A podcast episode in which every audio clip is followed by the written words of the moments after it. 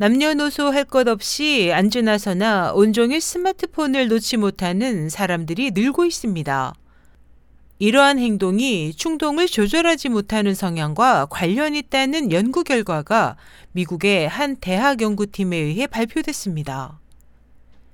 미국 심리학 학술 전문지 심리작용학 회보 및 리뷰 최신어에 따르면 필라델피아 템플대학교 심리학과 헨리 윌머 교수가 이끄는 연구팀은 재학생 91명을 대상으로 스마트폰 사용량과 충동적 성향 간의 관련성을 연구하기 위한 실험을 진행했습니다.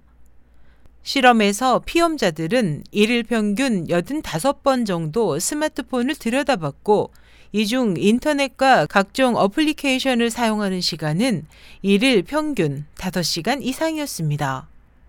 또 그들 중에는 하루에 문자를 100건 이상 보내고 한 번에 수시간 동안 SNS에 빠져 있는 경우도 있었습니다.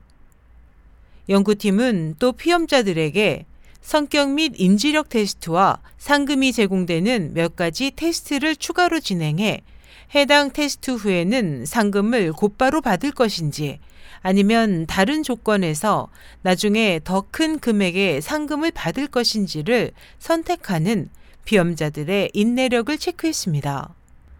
테스트 결과 스마트폰 사용이 중독 수준에 가까운 피험자일수록 바로 상금을 받는 것을 선호해 참을성이 적었고 성격 테스트에서도 충동성이 더 높은 것으로 나타났습니다.